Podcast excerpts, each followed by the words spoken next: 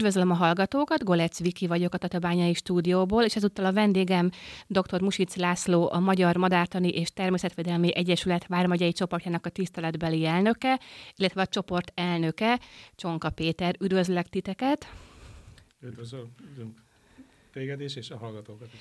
Üdvözöljük a hallgatókat! Nagyon meglepő témával jöttünk, a, ez méghozzá a madár és a természetvédelem és ugye Tatabányán is nagyon sokat ügyködtök, vannak madárgyűrűzéseitek, rendszeresen szerveztek programokat ugye itt a, a városban is, illetve hogy az egész megyében tevékenykedtek.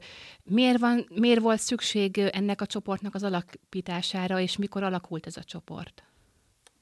Hát, hogyha időbe visszamegyünk közel 50 évet, mert hogy a madártani az Országos, egy, Országos Egyesület kereken 50 éves idén, és hogyha egy pár évet fiatalítunk még a csoportunkon, akkor 1978-ban, vagy 77-ben alakult meg a, a akkori megyei helyi csoport. Kérdezhetnénk, hogy miért váratott magára három évet, hiszen, hiszen a madárvédelem ugye az mindig is népszerű volt, és ugye sok évtizedes előzménye is volt ráadásul az Egyesület megalakításának, hiszen a 1900-as évek elejétől már működött a Magyar Királyi Ornitológiai Központ, tehát egy szinte évszázados múltja volt a madárvédelemnek, de ez a, a rendszerváltás előtti időben nem volt egy szokványos, hogy, hogy, hogy egy civil szervezet alakulhasson. És erről a, most az 50 éves évforduló kapcsán egy nagyon szép visszaemlékezés is volt, mint ahogy a korábbi jeles évfordulókon. Tényleg egy regényes volt, ahogy megalakulhatott az Egyesület. Kellett egyfajta, ugye az akkori rendszerváltás előtti időben kellett egyfajta állami kezességvállalás is. Voltak szerencsére olyan jó akarók és a madárvédelem patronusai, akik ebben segítséget nyújtottak, és megalakulhatott a Madártani Egyesület. Hogyha az alakulás éveire még visszatekintek, akkor itt a megyében nagyon jeles természetvédelmi szerveződés volt a 70-es években. Ez az akkori Herman Otto kör. Valószínűleg en, ennek tudható be, hogy, hogy nem volt szükség úgymond az elsők között megalakítani ezt a Madártan Egyesületet itt helyi szinten, hiszen az már működött, és több mint ezer fővel működött megyeszerte, de Skoflek István tanár úr vezényletével aztán mégis csatlakoztunk, a, csatlakozott a, az országos szervezethez ez a helyi csoport.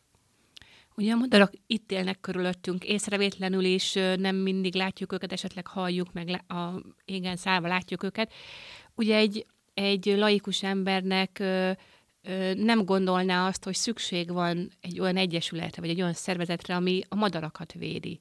Mégis miért van szükség rá? Miért fontosak számunkra a madarak? Hát talán azért, mert a madarak a legszembetűnőbbek. Tehát a madaraknak a jelenléte, vagy éppen eltűnése az, ami a legszembetűnőbb, hiszen ezzel találkozunk a leghamarabb. Hogyha kimegyünk a természetbe, sőt nem kell természetbe menni, akkor egy lakott környezetben is, hogyha sétálunk, a madaraknak a megjelenése, a viselkedése, a hangja az egyből feltűnő. Tehát a madarakon keresztül nagyon jól meg lehet szólítani, és a madár és természetvédelem bűvkörével lehet embereket. Tehát talán ez a legfontosabb ismérve a madárvédelemnek. És a... Nyilván van egy olyan ö, ö, vonala is a dolognak, hogyha egyes madarak ö, eltűnnének, akkor milyen ö, problémák, ökológiai problémák jelentkezhetnek. Akár most ugye egyre többször lehet hallani azt, hogy a, a fecskék gyérülésével ugye a szúnyogok, a különböző repülőbogarak ö, száma nőtt meg. Tehát, hogy gondolom, ezek is egy olyan fontos tényezőt hogy úgy gondolták, hogy szükség van ilyen csoport alakítására? Hát abban az időszakban azért valószínűleg még nem teljesen ez volt a mozgatórugója, hiszen abban a tehát akkor még nagyon információszegény volt a természetvédelem és a madárvédelem. Tehát egyáltalán azt is tudni kellett, hogy egyáltalán milyen állományok élnek Magyarországon, azoknak milyen a státusza, a természetvédelmi státusza, védettek, fokozottan védettek, veszélyeztetettek, nem veszélyeztetettek, milyen állományjal bírnak még az adott ország területén. Hiszen a 70-es évek közepén akkor szembesült igazából a természetvédelem az első probléma halmazzal, ez pedig a DDT-nek a használata egy rovarírtószernek a használata, amin keresztül például a rétisas, a parlagisas, a kerecsen sólyom, tehát fokozottan védett ragadozó madarak a kipusztulás szélére jutottak hazánkban. De pontosan nem tudta senki, hogy ez mit jelent, csak azt lehetett látni, hogy ritkul az állományuk, egyre kevésbé lehet velük találkozni, de hogy ez pontosan fészkelőpárok vonatkozásában milyen számot akar, azt senki nem tudta. Tehát akkor legelső feladata az volt a szervezetnek, hogy felméri a madárállományt, ugye gondolom megyei szinteken, és megnézze, hogy hogyan változnak a költőhelyek, illetve az egyetszámok? Pontosan, tehát az első, amire fókuszált a madárvédelem Magyarországon, akár természetesen külföldön is, egyáltalán állományadatokkal kell rendelkezni. Tehát konkrétan tudnunk kell, hiszen maga a mostani vármegyei szervezetünk is a teljes spektrumban képviselteti magát. Az első lépés az, hogy képbe legyünk, tehát alapkutatásokat kell szerveznünk, hogyha nem vagyunk valamivel nem tudjuk, hogy lokalizációba, hogy hol adott területen milyen természeti érték fordul elő. Tehát egyáltalán tudnunk kell az, hogy mivel állunk szemben, milyen állománynagyságokkal. Utána ezeket az állományokat monitorizálni kell folyamatosan, tehát néznünk kell, hogy milyen változások vannak.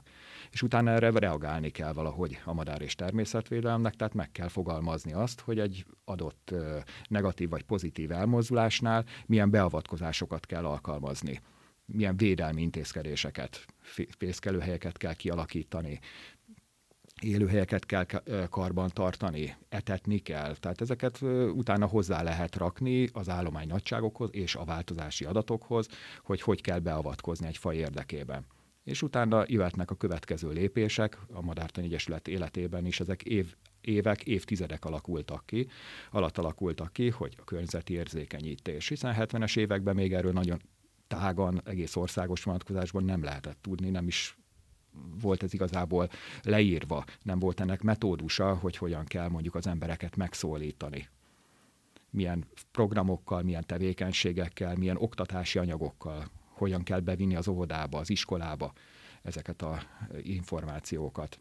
Akkor egy kicsit beszéljünk arról, hogy az elmúlt közel 50 évben hogyan fejlődött a, a csoportnak a, a feladatköre. Tehát, hogy ugye, hogy mondtad, hogy az első körben még csak a felmérés és a kategorizálás volt a feladat, és ugye úgy haladtatok szépen odáig, hogy az érzékenyítés, az oktatás, a, a közvélemény megváltoztatása, akár itt a vadlúcsogadalmat vesszük alapul, vagy a csendes szilvesztert, jutottatok odáig, hogy, hogy most már azért annyira ö, ismerik a, a tevékenységeteket, illetve a, a Egyesületnek a célját, vagy a, vagy a működését, a fontosságát, hogy, hogy mi jutott el, mik azok az apró lépések, vagy célkitűzések, ami alapján eljutottatok idáig?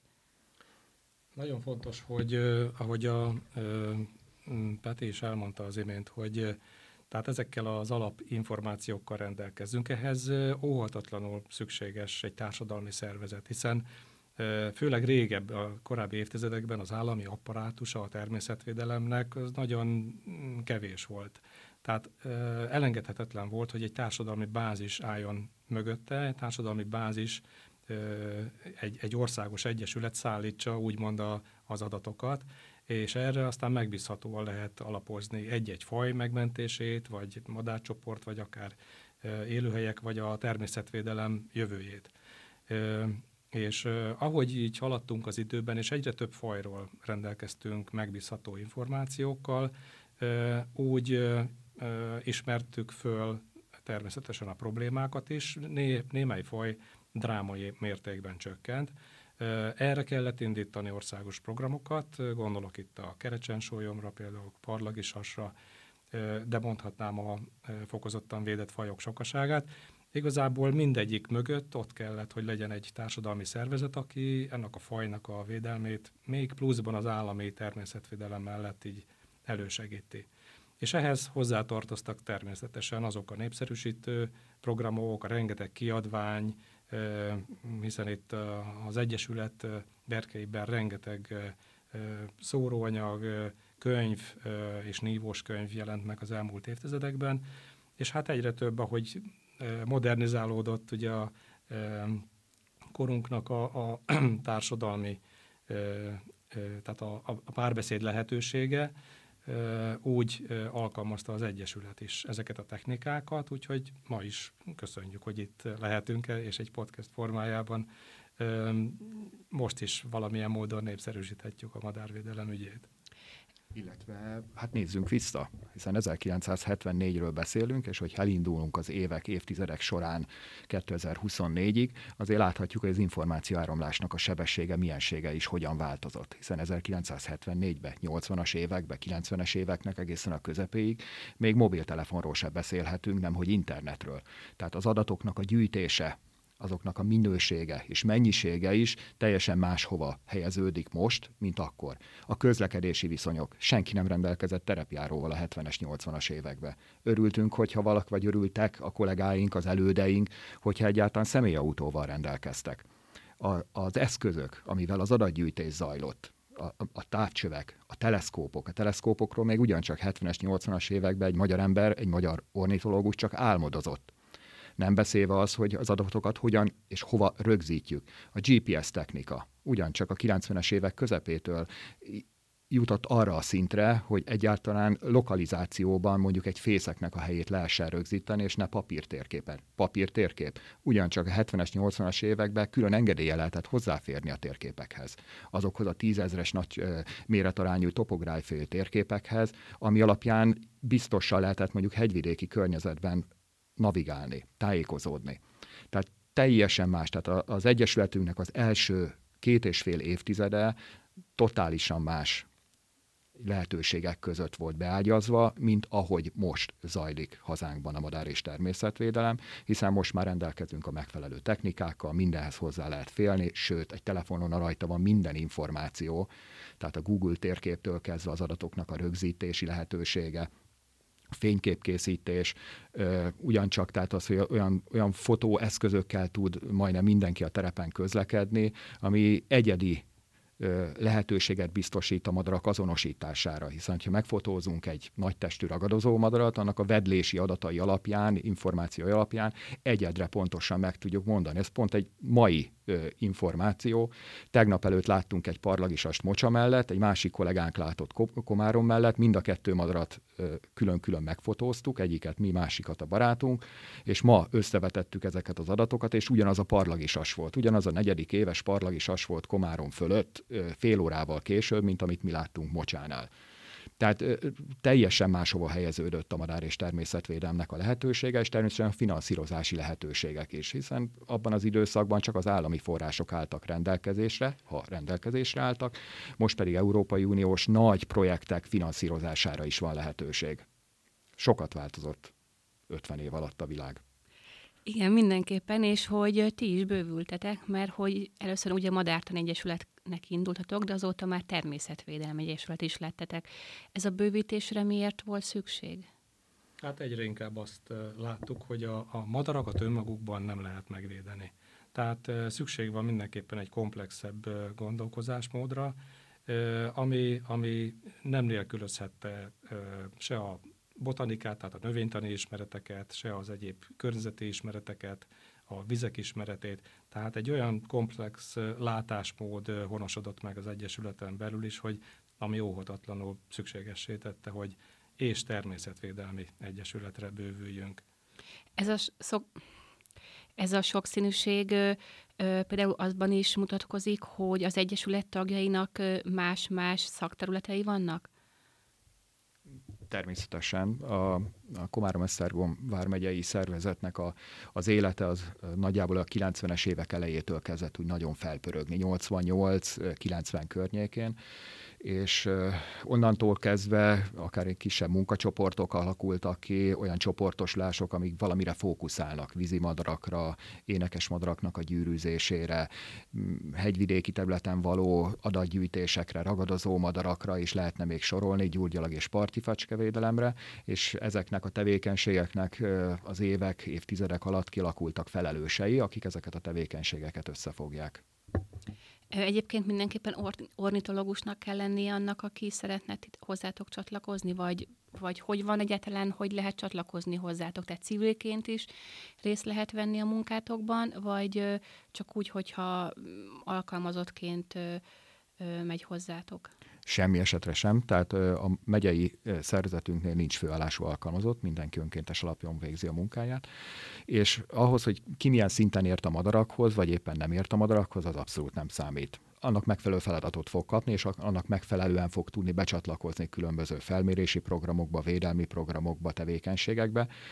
A legfontosabb az, hogy valaki a madarak és a természetvédelem megszállottja legyen, illetve ezeknek a fontosságát, ehhez kapcsolódó programoknak a fontosságát tartsa a szem előtt bármivel lehet segíteni, hiszen pont említetted, Viki, hogy sok mindennel foglalkozunk, nem csak madarakkal. Itt van előttünk például a békamentés, a kétéltű mentésnek az időszaka, ott ha valaki kapát ragad, vagy éppen ásóhoz nyúl, ott is tud segíteni. Tehát nem kell felismerni, tudni a békákat, nem kell felismerni, tudni a madarakat, sok minden területen lehet segíteni, akár a madárvártán festéssel, fűnyírással, hidak, hidak építésével, vödrök leásásával, cserjeírtással, széna lehordással, és lehetne még sorolni, hogyha a programjainkat szélt bontanánk.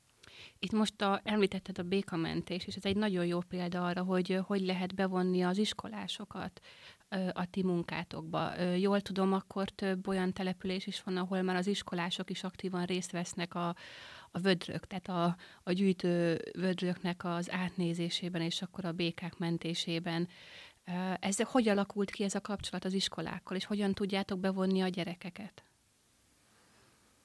Elég volt néhány olyan kulcsszereplő, helyi kulcsszereplő bevonása, akár itt gondolok a Tardosi iskolának a, a pedagógusaira, aki már hozta a családját is, meg aztán valahogy megfertőződött a, az osztály, meg az egész iskola. Úgyhogy Tardosról például egy népes diáksereg szokott segítkezni, de egyébként mióta a, ez a bizonyos társadalmi mm, nem jut eszembe ennek a munka. Ez a közösségi munka? Közösségi, közösségi szolgálat, tehát ez az 50 órás közösségi szolgálat is lehetőségként adódott, akár ez, ezzel is csatlakozott hozzánk több diák.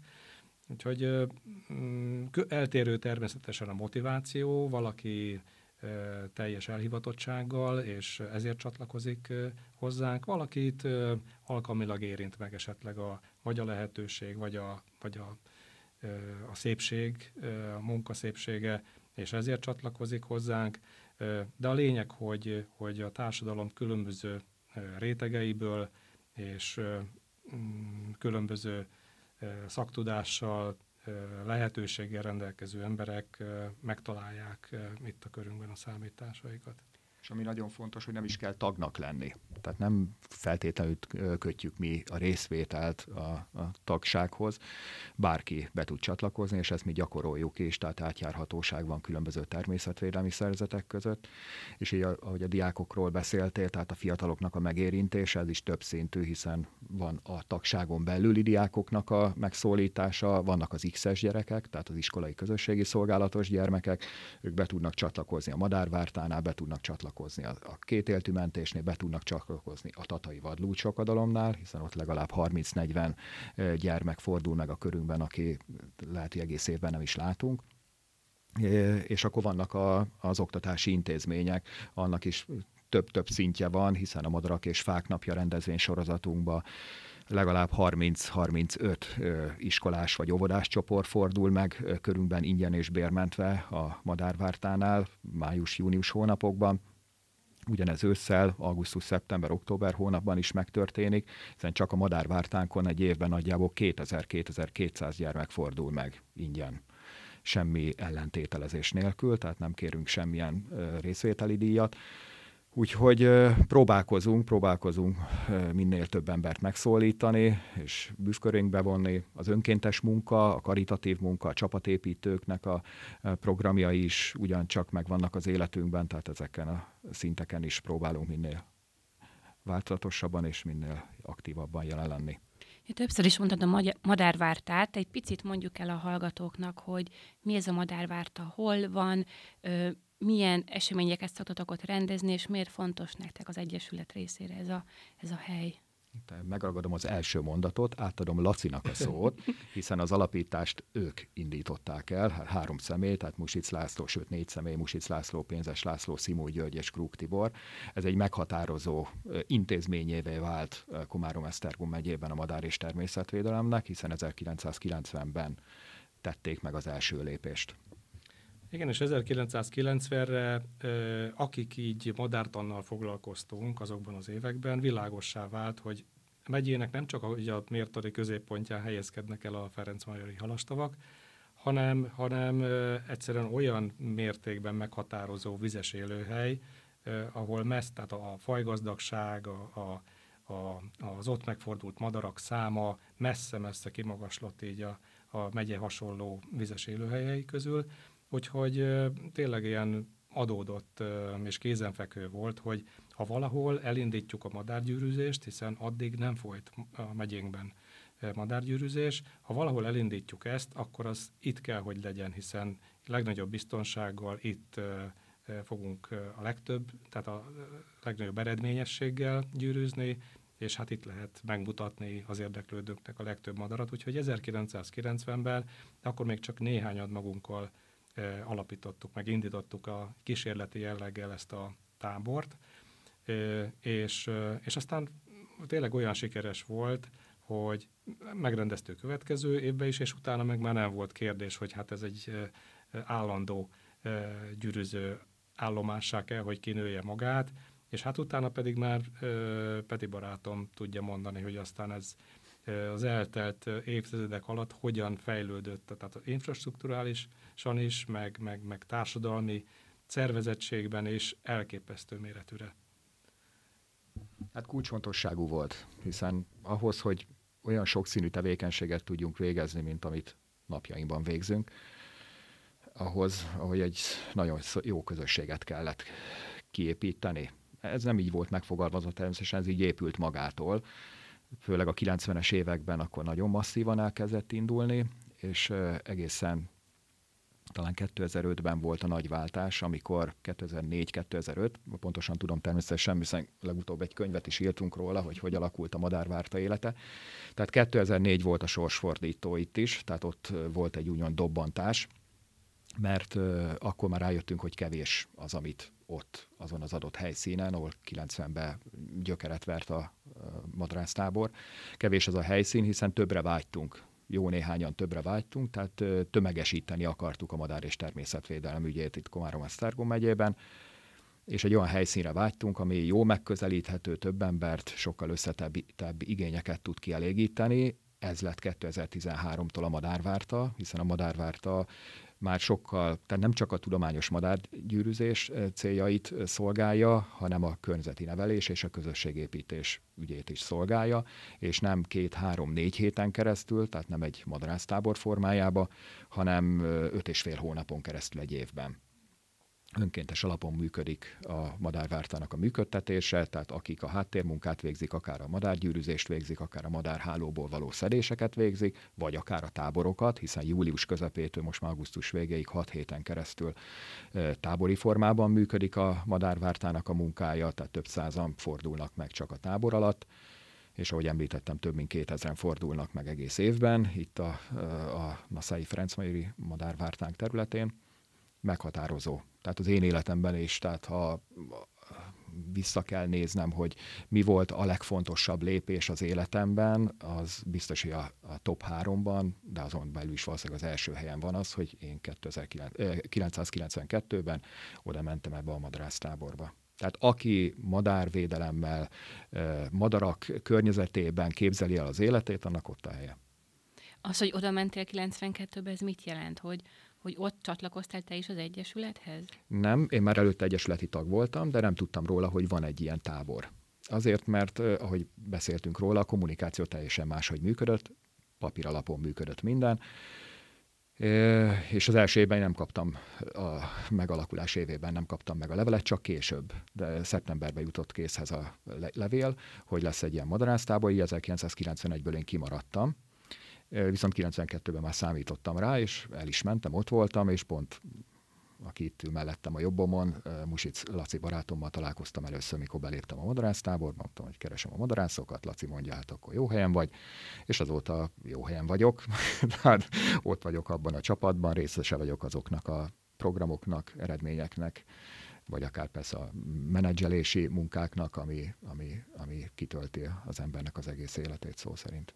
Ugye a kema.hu-n is mi is többször beszámoltunk a madarásztáborról, illetve hogy hogyan zajlanak ott a, a foglalkozások, és ha jól emlékszem, akkor ott ilyen nomád tábort is szoktatok csinálni, hogy sátorral laknak ott gyerekek is, családok is, akár több napon, héten keresztül. Ez is egy újfajta kezdeményezés, vagy ez még a régi időket hozta vissza? Hát, hogyha visszagondolok például a, az egykori Herman Otto körre, akikkel én is táboroztam, életem első táborait ott éltem meg, a 1980 táján, és, és hát már azok is nomád táborok voltak, mindenki gyakorlatilag a saját maga által hozott felállított sátorban lakott.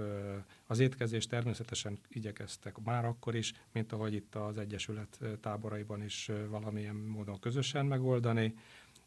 De mm, tényleg itt egy ilyen, egy ilyen időből kiszakadt, a régmúltba visszanyúló módon lehet tölteni az embernek a mindennapjait, tehát egy tényleg egy nomád az idősebbek a gyerekkorukra visszaemlékező módon tudnak eltölteni ott néhány napot, vagy akár egy-két hetet is. Mind a mellett egy, mégis egyfajta szervezettséget igényel, és ugyan a, a mi, bocsánat, hogy mindig egy a Heronotto körre is visszanyúlok, a Heronotto körben a madarászok, ugye ar, arról voltunk híresek, hogy Más nem láttak belőlünk a, a többiek, a többi, többi táborlakó, mint hogy naphosszat, a nap, nappali órákat függőágyba töltjük, meg ott heverészünk, meg ugye a nagy nyári melegben, és hogy nem csinálunk semmit. Persze, mert mi a munka dandárját hajnalban ö, végeztük el, tehát mint ahogy a madarak is a hajnalhoz kötődnek, akkor a, indul a madármozgás, ö, meg aztán az alkonyathoz, így a, a, a madarászok aktivitása is gyakorlatilag így a reggeli és az alkonyati esti órákra koncentrálódik, napközben pedig lehet csinálni egyéb, ugye a, a, az önképzést, a barátságot ápolni, meg a, egyáltalán a tábori életet megélni, főzni, technikai dolgokat lehet odút csinálni, és egyéb dolgokat.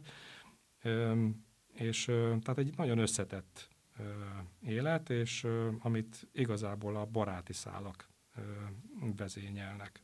Ezek szerint akkor vannak visszajáró tagok is, ugye rajtatok kívül is gondolom, akár gyerekek és családok is? Természetesen, hogy ne. És ami még egy fontos mondat, az, hogy mély szocializáció. Hiszen egy ilyen tábori környezetben, ahol tényleg kicsit belassul minden, egymásra vagyunk hagyatva.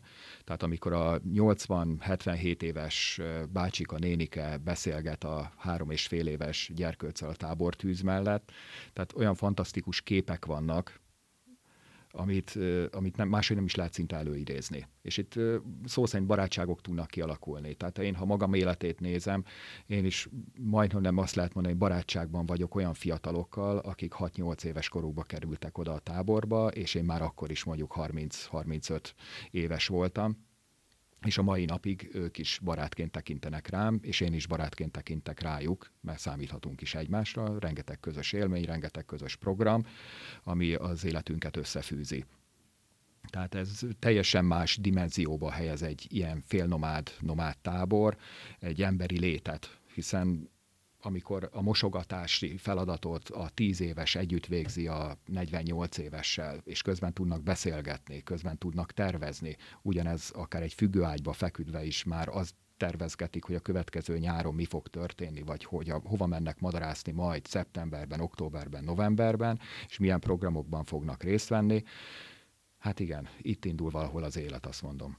Akkor ide igazából nem csak azokat várjátok, akik a madarakért rajonganak, hanem ha szeretne valaki kiszakadni és egy ilyen környezetet találni, akkor nyugodtan menjen el, aztán ti majd bevonzátok a madár szeretetbe. Jól gondolom, hogy itt nem feltétel az, hogy, hogy mindenki valamilyen szinten amatőr madarász legyen? Persze, tehát nem, egyáltalán nem feltétel, mint ahogy a, mm, tehát a hogy, hogy hányan maradnak meg a köreinkben, tehát hány emberre tudunk az év egyéb időszakaiban számítani. Odútelepítéstől a fészek keresésen át a, a különböző védelmi munkákig. Tehát nem, nem ezen múlik. Természetesen mi annak örülnénk, hogyha minden táborlakó ott kötne ki mellettünk, és mint ahogy házasságok alakultak ki több táborlakó között, így az elmúlt években, évtizedekben, annak örülnénk mi is, hogyha minél több táborlakó elkötelezett és év egészében velünk maradó önkéntes lenne, de természetesen mindenkit elszólít, vagy sok embert elszólít a munkája, a netán távoli lakóhelye, a családi körülményei, és a lényeg, hogy ha kis időre is, vagy hosszabb időre mégis a körünkben legyen, és valamilyen módon hozzátegyen a közösséghez. Mondtad azt, hogy távoli lakóhely, ezek szerint akkor nem csak a megyéből érkeznek táborlakók? Nem, nem, nem, természetesen nem az egész országból, de hát aztán megvannak azért a gócpontok, ahonnan jellemzően érkeznek, tehát főleg Győr-Sopron megyével vagyunk mi szerves kapcsolatban, illetve mivel közelben van természetesen Pest megye és Budapest agglomerációja. Viszont, hogy miért beszélünk ennyit a madárvártáról, ez egy kiegészítő gondolat. Azért, mert hogyha a Magyar Madártani és Természetvédelmi Egyesületnek az országos szervezeteit, vármegyei csoportjait nézzük, ott van a legaktívabb tevékenység, és egész évre vonatkoztatott tevékenység sor, ott a legváltozatosabb, ahol, ahol működik egy ilyen madárvárta. Tehát De... ahhoz, hogy a, a közösség nagyon aktív tudjon maradni, ahhoz ezek a nyári közös táborozások, ezek elengedhetetlenek ezek tartják úgymond pesgésben, mozgásban a társaságot egész évben. És ugye nem csak a madárvártában szerveztek ti olyan eseményeket, amiben be tudjátok vonzani a fiatalokat, hanem ugye rendszeresen szerveztek több helyszínen nyilvános madárgyűrűzést, illetve például, ha csak azt nézzük, hogy a, a gólyafiókákat is ö, ugye meghirdetett időpontokban szoktátok a, a fészeknél megnézni, meggyűrűzni, és ugye mi is voltunk kint ilyen eseményen már, és hát tényleg kisebb tömeg gyűlik össze, és, és a gyerekek kérdeznek, és boldogan nézik, és, és kérdeznek a, a, a gólyákkal kapcsolatosan, és egy kis rögtönzött biológiai előadást is hallanak ugye általában a, a természetvédőktől, tehát hogy, hogy ti nem csak a madárvártán tevékenykedtek, hanem azért a, a megye több pontjára is eljuttok milyen programokon lehet titeket? Mik azok a főbb programok, ahol találkozhatunk, vagy találkozhatnak veletek? Hát számos nyílt programunk van, tehát hogyha elindulunk januárból, a idő mátrixot előveszem a fejemben, most januárban volt a SAS Szinkron, ez is egy nyílt program, ebbe is közel 30-an csatlakoztak be külsősök.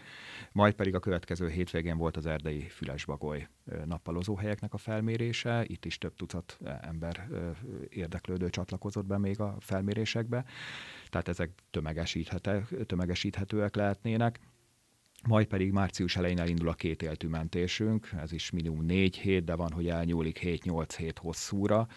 Bakony-Szombathely, Tarján, Tata, Tardos területén dolgozunk. Itt abszolút van egy nyílt online táblázatunk, tehát hogyha valaki meglátogatja a közösségi médiás felületeinket, akkor ott megtalálja ezeket az album felületeket, ahol lehet jelentkezni, vagy pedig megtalál bennünket, és közvetlenül föl lehet venni velünk a kapcsolatot.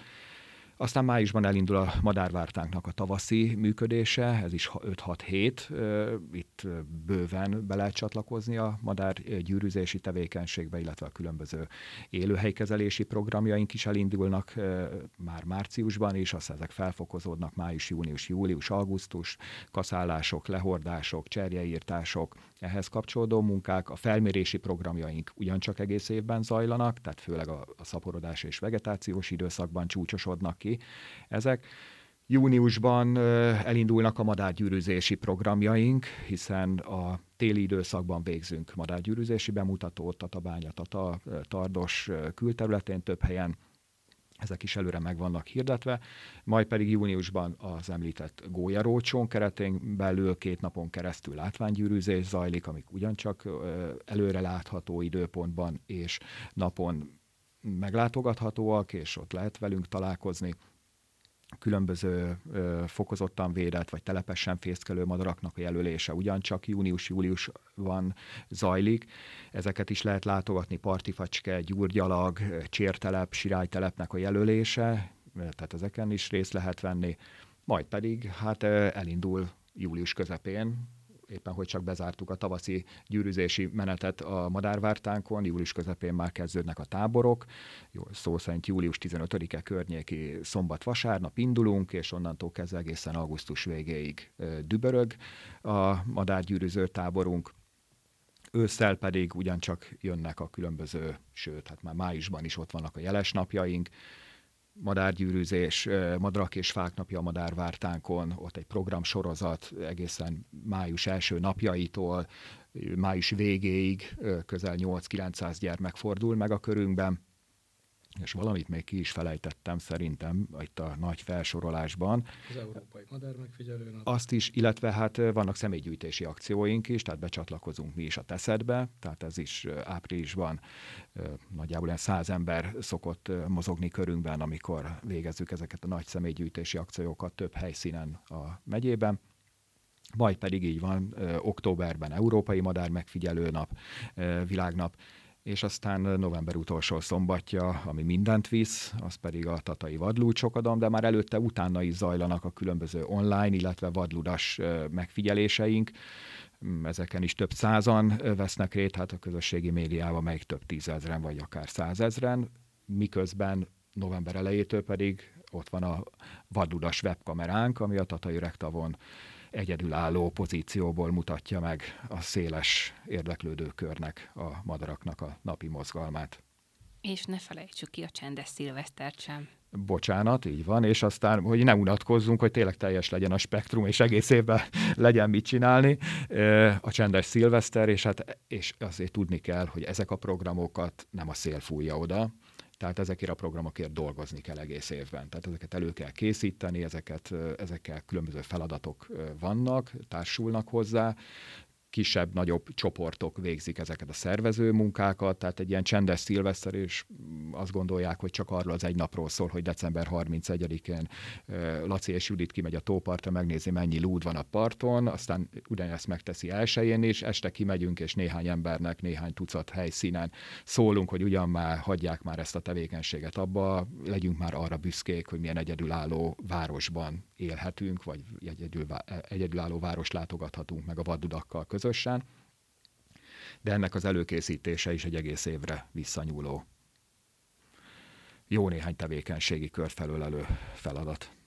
Nagyon szépen köszönöm. Szerintem rengeteg olyan programot soroltál föl, soroltatok föl, amik közül bárki válogathat, és legalább egy-kettőt betalál olyat, amit őt is érdekli, és kilátogathat. Nagyon szépen köszönöm, hogy beszélgettetek, és hát várunk visszatiteket legközelebb is hozzánk. Mi is köszönjük szépen a érdeklődést, lehetőséget.